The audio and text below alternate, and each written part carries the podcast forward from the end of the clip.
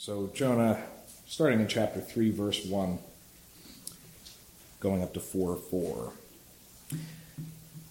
Then the word of the Lord came to Jonah the second time, saying, Arise, go to Nineveh, that great city, and call out against it the message that I tell you. So Jonah arose and went to Nineveh according to the word of the Lord. Now, Nineveh was an exceedingly great city, three days' journey in breadth Jonah began to go into the city, going a day's journey, and he called out, Yet forty days, and Nineveh shall be overthrown. And the people of Nineveh believed God. They called for a fast and put on sackcloth from the greatest of them to the least of them. The word reached the king of Nineveh, and he arose from his throne, removed his robe, covered himself with sackcloth, and sat in ashes. And he issued a proclamation and published through Nineveh, by the decree of the king and his nobles let neither man nor beast, herd nor flock taste anything. Let them not feed or drink water, but let man and beast be covered with sackcloth, and let them call out mightily to God. Let everyone turn from his evil way and from the violence that is in his hands. Who knows? God may turn and relent and turn from his fierce anger so that we may not perish.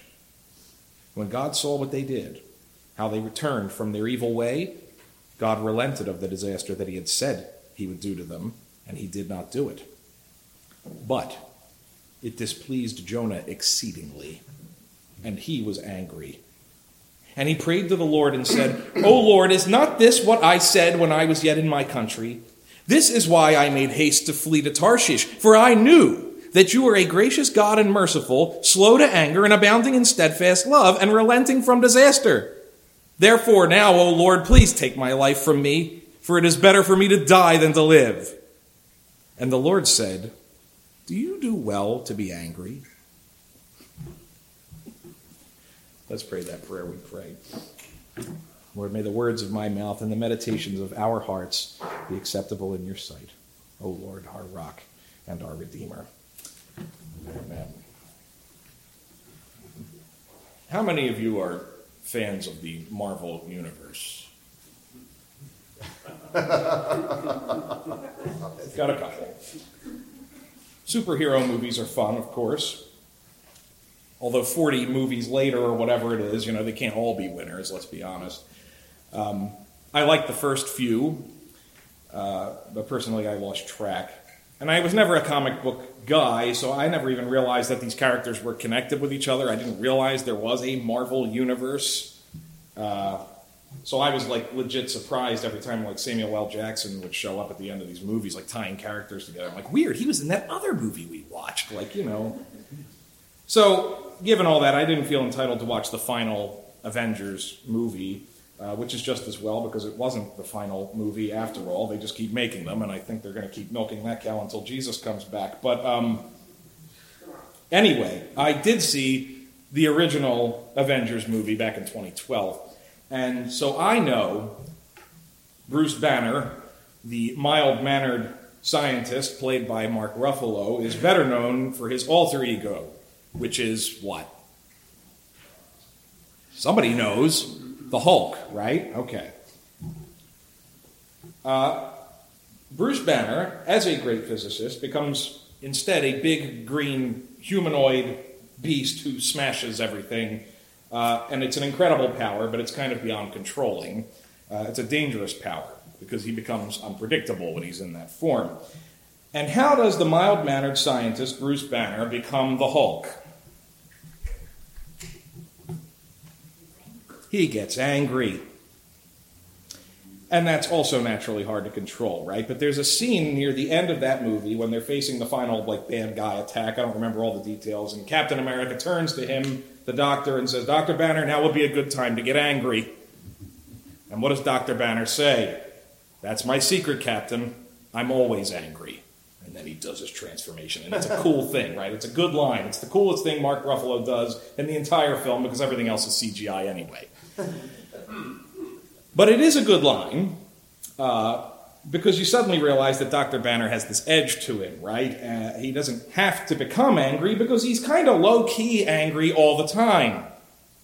So his Hulk persona is always at his fingertips. He's not so out of control as we thought, and his anger is what makes him powerful. How many of you tend to think of your anger as something that makes you powerful? That sounds silly when we put it that way, but I think it's actually a deep seated idea in our subconscious. Uh, it's actually, I think it's why we're tempted to yell and break things when we're angry, right? Anger makes us aggressive. And we confuse that with strength. Anger is a powerful motivator, right? So you see bumper stickers, right? If you're not angry, you're not paying attention, right? Supposed to motivate us to do something, right? Anger is the primary motive in politics these days. Uh, we make most of our political decisions, it seems, based on what will make the other side more angry. Why? Because we are angry, and we want them to share in that. I'll never forget a quote, and it was by Rush Limbaugh, of all people. He once said that uh, something to the effect that it isn't easy to stay angry. To, to maintain anger on some level requires effort. And that was true, I thought. Anger, in, in the sense of true rage, tends to fizzle out unless we feed it. And that's what many of us do. We feed our anger. That's what we're doing on social media much of the time. We feed our anger with a sense of righteous indignation. We have been wronged in some way, and we need to fight back. Anger only works if we feel like someone did us dirty. Anger is our response to real or perceived wrongs. And since we live in a sinful world, it is not hard to find reasons to be angry, is it? Because we are constantly sinned against. People cut us off in traffic you watch enough of the nightly news and you get angry about things. You know, your kids misbehave, your, your spouse screws something up, your boss treats you badly, the customers are even worse, the IRS exists. Um, and so many of us, like Bruce Banner, are low key angry all the time. We have a short fuse. That's our secret. We are always angry. Now, I don't know about all of you, but I get angry. My anger often overlaps with when I'm working. I have a bit of a temper anyway, and this manifests in different ways. I'm often loud when I'm angry. I can yell and growl a lot when I'm really angry. Other times I get quiet. I bury my rage, and then it'll come out in unhealthy ways later. Maybe some of you can relate to this. And of course, anger's not always wrong there's a place for anger. That's why the Psalms frequently pick up the theme, right? But my, my only point is that anger, it, it's, it is a powerful emotion. Uh, it shows up all over the place. I have times when I'm angry and I can't even figure out why. And it's left to Georgia to be the psychiatrist and dig into these things. And sometimes our angry self is our realist self. When we're really angry, we tend to say things that are on our minds that we wouldn't usually say out loud. It removes the filters. Anger is like truth serum. It reveals something about us. We tend to think our anger makes us powerful. And maybe on some level, we like to think of ourselves as something like the Hulk. But honestly, we're, we're more like Mr. Furious and Mystery Men. I've mentioned that movie before. It's not a very good movie. It's a silly slapstick comedy from 1999. Uh, it's mocking all the other superhero franchises, really. But Ben Stiller's character is Mr. Furious in this movie, and his power is that he gets angry, uh, but not in a cool way like the Hulk. Like nothing happens. He just becomes irrational and erratic and can't fight properly because he's too angry to do anything right. So his anger just makes him look ridiculous. And so, with that in mind, we jump back into the story of Jonah today. And, once again, This has happened numerous times, but if we, if we could have stopped at the end of chapter 3, this would be a happy story. Very pleasant, right? But the final chapter gives us this up close seat for an epic meltdown, a temper tantrum by our hero. Jonah gets angry. And you kind of get the impression that he's always angry, but not like the Hulk, he's more like Mr. Furious, more like us. Jonah really is like a petulant child in more ways than one. He runs away, first off, when he's told to do things. I've had kids like that. I was that kid. I don't know who I'm kidding. Um, after his spanking, Jonah does do what he's told, but then he complains about it. He whinges, as the Aussies might say. Sounds like an angsty teenager. He would give any millennial or Gen Z a run for their money. But in his anger, we get a true glimpse of Jonah's heart, and I think, unfortunately, ours. Jonah is always angry, but it's not a secret.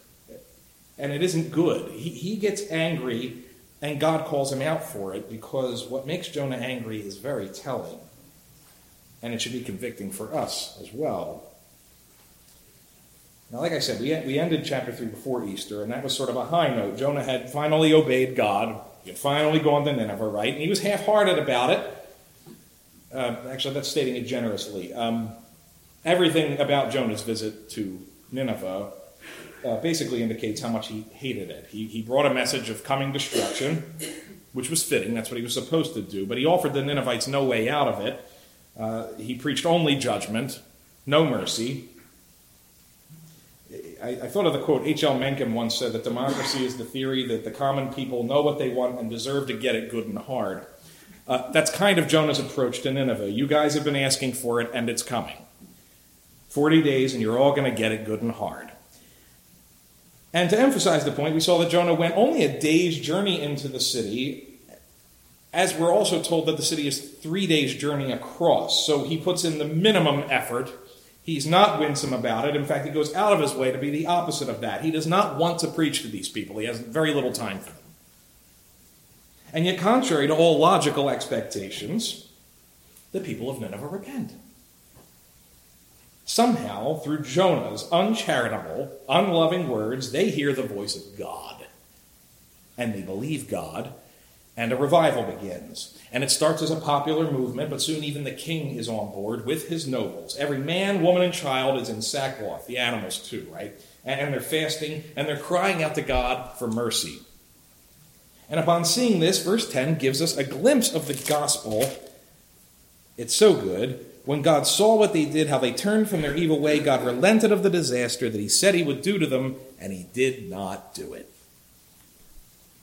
That would be a beautiful place to stop the story. But Jonah just can't leave well enough alone, can he? But it displeased Jonah exceedingly, and he was angry.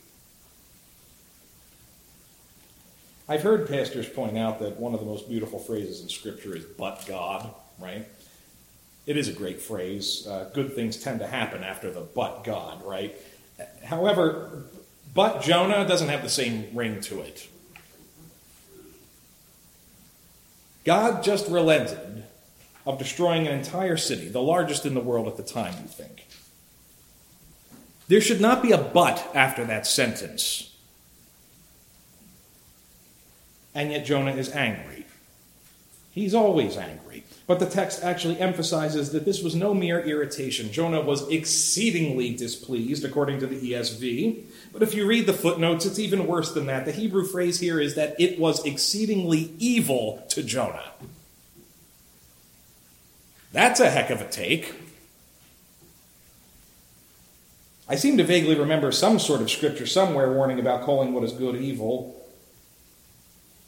And I'm also thinking that it is generally a good basic principle for God's people not to look at what God is doing and call it evil. It just doesn't seem like a good move to me. But here's Jonah looking at God's mercy, and it makes him sick. He is angry. He is angry at the lack of a disaster. He wanted to see the explosions and the blood and the gore and the guts. He was ready for it. And when it doesn't happen, he's furious. And while some people keep their anger suppressed, Jonah just can't keep his mouth shut. And he prayed to the Lord and said, O Lord, is not this what I said when I was yet in my country? This is why I made haste to flee to Tarshish, for I knew that you were a gracious God and merciful, slow to anger, and abounding in steadfast love, and relenting from disaster. Therefore, now, O Lord, please take my life from me, for it is better for me to die than to live. I just want to point out that this is Jonah praying. Jonah prayed, and these things came out of his mouth. Now, I don't know. I tend to try to sound slightly more pious when I'm talking to God. I know He doesn't really buy it, but still, it seems right to put your best foot forward. Like, don't we all do that? Especially when we're praying in a group, right? None of us pray with that kind of honesty during Bible study, right? That just doesn't happen. This doesn't even happen at third Sunday, and we're pretty laid back at that.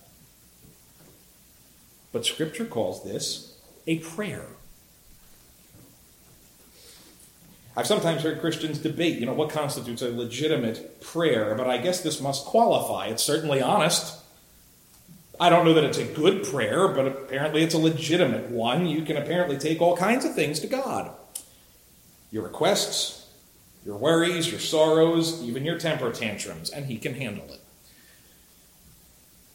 But taking a look at the substance of Jonah's anger, he opens with an I told you so, right?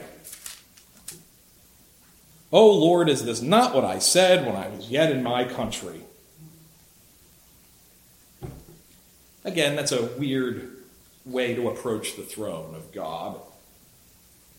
Jonah says, Lord, didn't I tell you this would happen? I called it. I knew this would happen. And this reveals some new information about chapter 1, actually, because we were originally told that Jonah just ran from God's presence. We just kind of jumped right to that. We weren't given any details about the conversation. But apparently, Jonah has been clear from the very beginning about his motives in this thing. It's not that he thought this mission was a waste of time, he just hated Nineveh and he had no interest in talking to them. He's saying, I knew if I went there and preached fire and brimstone, there was a chance, however small, that they would get wise and avoid the utter destruction that they so richly deserve. And he, gets, he goes so boldly as to say, That is why I made haste to flee to Tarshish, because I, I knew this might work. I'll take some real chutzpah to bring Tarshish up again at this point in the conversation. Like, seriously, Jonah hasn't been out of the sea monster that long. He can probably still smell it on his clothes. And here he is bringing it up again, basically saying, you know, given the chance, I would do the same thing all over again. And why? Why is Jonah angry? Because, and I quote, I knew that you were a gracious God and merciful, slow to anger, and abounding in steadfast love and relenting from disaster. This phrase echoes numerous passages throughout the Old Testament, but it, it, it, sounds like it should be a good thing. It's usually not said in this kind of tone, is it? Jonah is angry because God is good. And specifically, he is good to people Jonah doesn't like. Jonah isn't even primarily angry at Nineveh, he's angry at God for sending him there. Now, who here has ever been angry at God? You got some honesty. Okay. I know I have. I suspect we've all had that experience, whether we raise hands or not. That's okay. We probably weren't as honest as Jonah was. We, we can get mad at God when we feel that he's been unfair somehow. And that is Jonah's issue here. Jonah doesn't like that God is too good to these people. In his opinion, God is too generous with the gospel. Jonah is lamenting that God is the way he is. God makes clear that he has a mission to reach Nineveh, but Jonah doesn't like that plan. Jonah is opposed to the mission statement, if you like. And he's so ticked off about it that he registers a death wish what does he say here in verse 3? Therefore, now, O Lord, please take my life from me, for it is better for me to die than to live. I mean, now he's just being melodramatic. Except he's not really being melodramatic. You don't joke about death when you've been to Sheol and back like Jonah has, do you? Because you know what this means. I think he means it. Just like he probably wished God would have just let him drown on the high seas. I don't know that he welcomed the monster coming and swallowing him. Jonah doesn't want to live in a world where God acts like this. Death would be better than watching God let Nineveh live. He doesn't even want to argue about it anymore. He just wants to die. Jonah is in complete despair because God is merciful. It's an ugly, convoluted way to think. And again, Jonah really is the worst missionary, the worst prophet, and possibly one of the worst people who ever lived. He's awful. Last week at Third Sunday, we were talking about God's forgiveness and being honest about our sins. And we were talking about why we find it so hard to confess our sins to one another and why do we struggle to receive mercy. And why do we have a hard time believing that God will forgive us for things? And I, I proposed that one of the biggest problems is that we don't really believe 1 John 1 9. John says, If we confess our sins, he is faithful and just to forgive us our sins and to cleanse us from all unrighteousness. We don't always follow that logic or believe it. We may be, believe that he forgives us. We might believe in forgiveness, but we don't really believe that his forgiveness is faithful and just.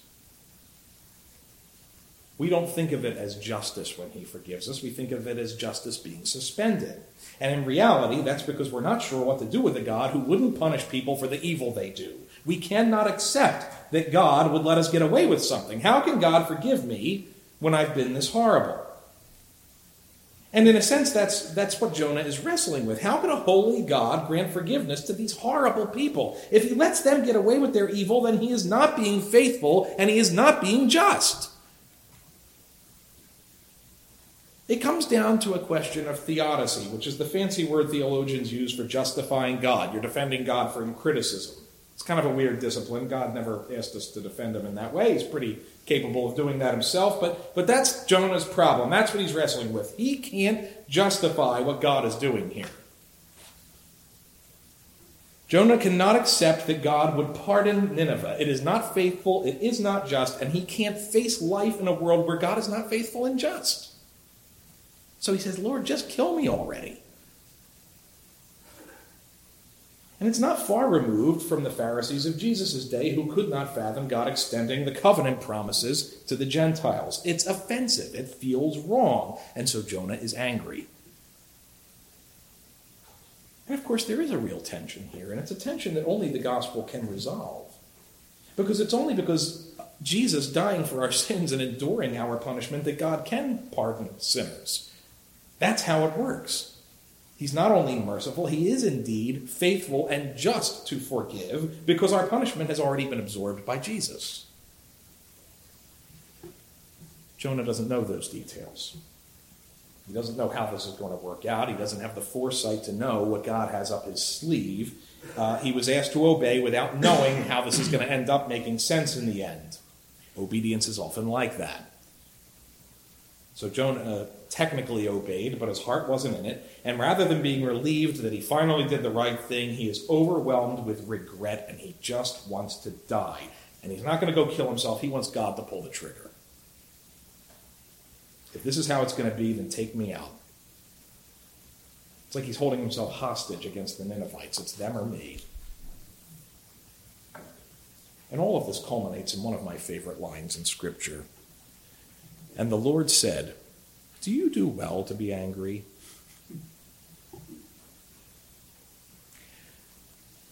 I said earlier that I have a temper. I think it was worse when we lived in Philly. It's just the pressures of living there, maybe. But I still have a temper, and I don't often show it to you all. You're my church, right?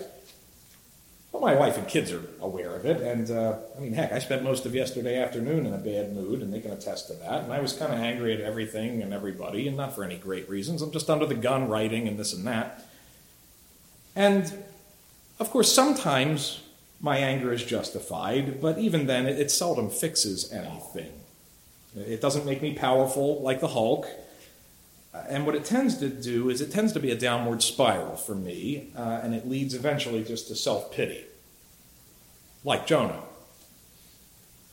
And Georgia used to say that I should write this verse in soap on the bathroom mirror because it's a, a great line and worth repeating to myself Do I do well to be angry? How about you?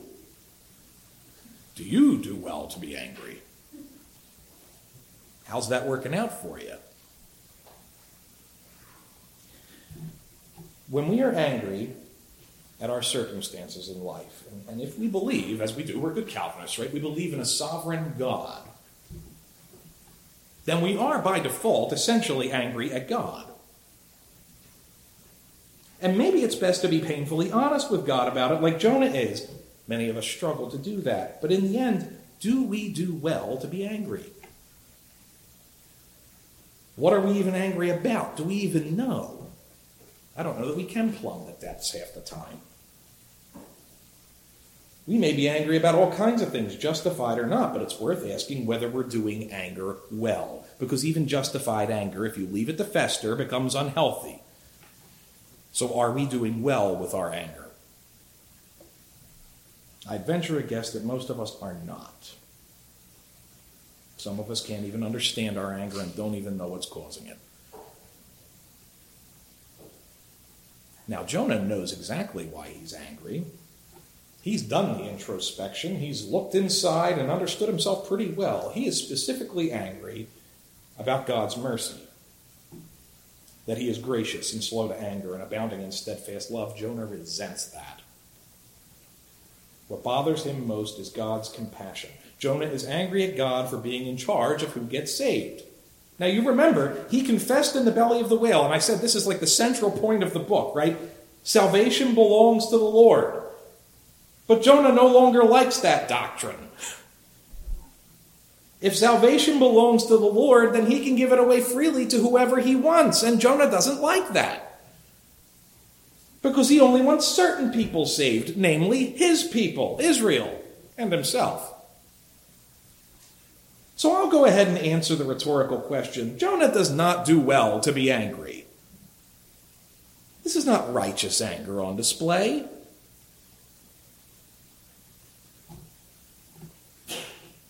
Now, this is right about the time some of us maybe would want to breathe a sigh of relief, because after all, none of us are this bad, right? Here's the tricky thing God doesn't include these details in Scripture in vain. This story is in here because Jonah is not alone. It's in here because Jonah speaks for many of us. We frequently make the mistake of thinking that we are more compassionate than God is, that we know better. We question his justice when he seems to abandon us when things go wrong. We get angry when we think he's too harsh about things. And how often have you heard people ask, and this is true of unbelievers, but even people within the church, like, why would a good God let bad things happen to good people? Why would a good God allow suffering? And implied in that is that if I were God, I would eliminate suffering. Moreover, I would save everybody. If it were up to me, everyone would get saved and everyone would be happy. I think the book of Jonah is in here to show us that we're full of it. God is calling us out. You are not as compassionate as God. You don't understand even a fragment of what He is doing in this world, and you don't have His heart for the lost. And it shows in our daily activity and how little we regard it and how little we share the good news. We wouldn't save everybody even if we had the power because we don't really want to. If we're honest, we can all make a list of our own Ninevehs that we would never go to. Salvation belongs to the Lord, but we don't really like that. We want to share our faith, maybe, with the people who are ready for it, who are not a challenge, people we understand, the people we love, people who deserve it. On the other hand, some people are just a lost cause. Some cultures are beyond hope. We couldn't possibly reach them. The ones who live this kind of sinful life, who vote the wrong way, who live in the wrong places, people we just don't get, and we're not really honestly that eager to. But the message of Jonah is that salvation belongs to the Lord, and he is infinitely more merciful than you are. He will save who he will save, and he will do it with or without your help.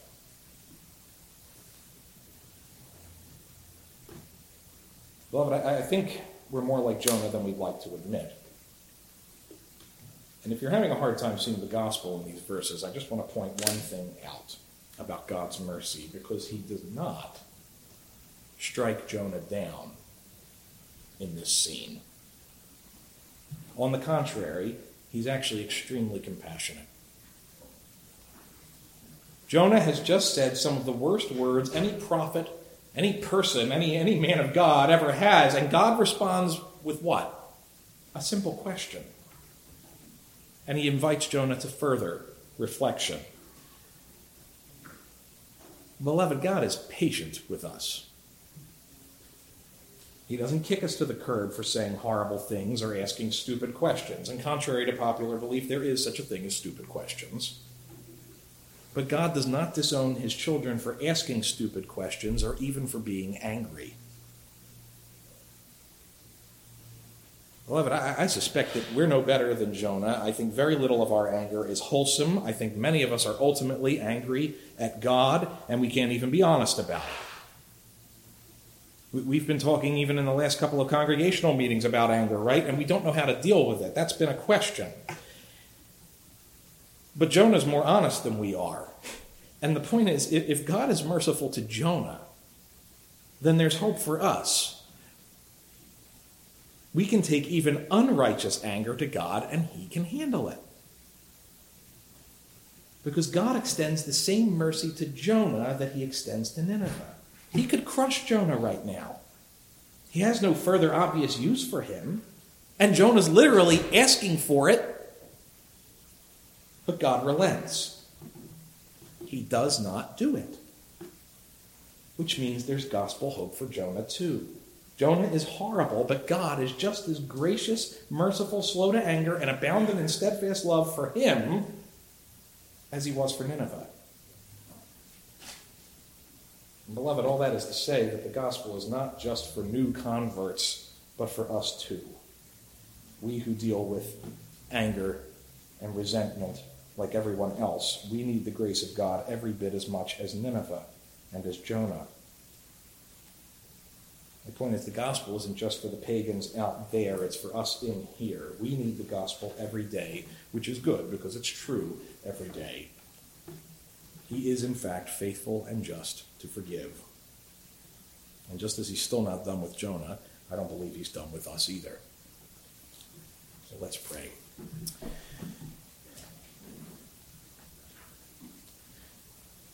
Gracious God, um, we thank you for your word, Lord. We thank you for the brutal honesty of your word.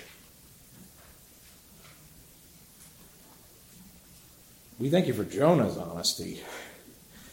Um, Lord, his thoughts are horrible, but it is so good that they are put to paper here for us to reflect on because, Lord, we all struggle. Lord, we have anger issues, many of us, even those of us who don't show it. And we're not over, the, angry over the good things, Lord, much of the time.